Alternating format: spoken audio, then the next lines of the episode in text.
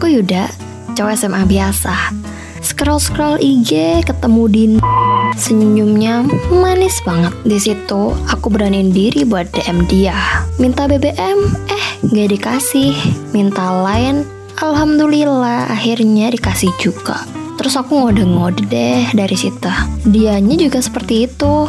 Dia ngode-ngode gitu Terus aku akhirnya juga baper. Tanggal 17 Agustus 2015 kita jadian. Tapi aku gak sadar. Ternyata 4 bulan awal aku ngerasa aku adalah alasan dia putus dengan pacarnya yang lama. Tapi aku bodo amat sih, yang penting bahagia. Pas aku ulang tahun, aku gak nyangka-nyangka dia hujan-hujanan coba datang ke rumah buat surprisein aku. Oh, rasanya aku jadi cowok terbahagia di dunia ini.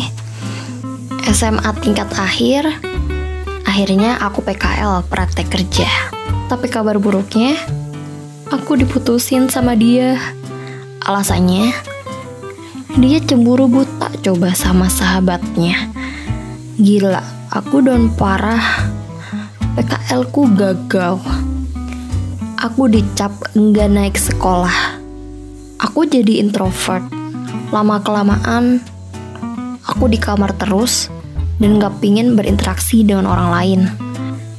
Tapi aku pikir lagi, aku masih punya kesempatan untuk menyambung hidupku lagi. Jadi aku beraniin lagi ke sekolah dan sosialisasi dengan teman-teman. Meskipun aku terima banyak bulian sih, meskipun aku putus sama dia, di situ aku masih deket sama dia. Cerita-cerita, tapi kenyataannya dia udah jadian sama cowok lain. Aku sakit hati di situ. Aku coba cari pelampiasan. Aku coba cari cewek lain untuk ngelupain dia. Dan akhirnya di suatu hari, Asmi datang merubah kehidupan aku. Dia, uh, banget aku suka. Tapi sayangnya dia udah punya cowok. Dan ya masa sih aku ngerebut dari cowok lain lagi? Bodoh banget aku. Jadi gimana? Dia datang lagi. Dia emang cewek brengsek yang aku kenal.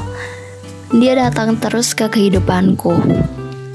Dia menghantuiku padahal dia bilang kita udah putus Aku gak bisa ngelupain dia secepat itu, tapi dia datang dan pergi. Terus apa yang harus kulakuin?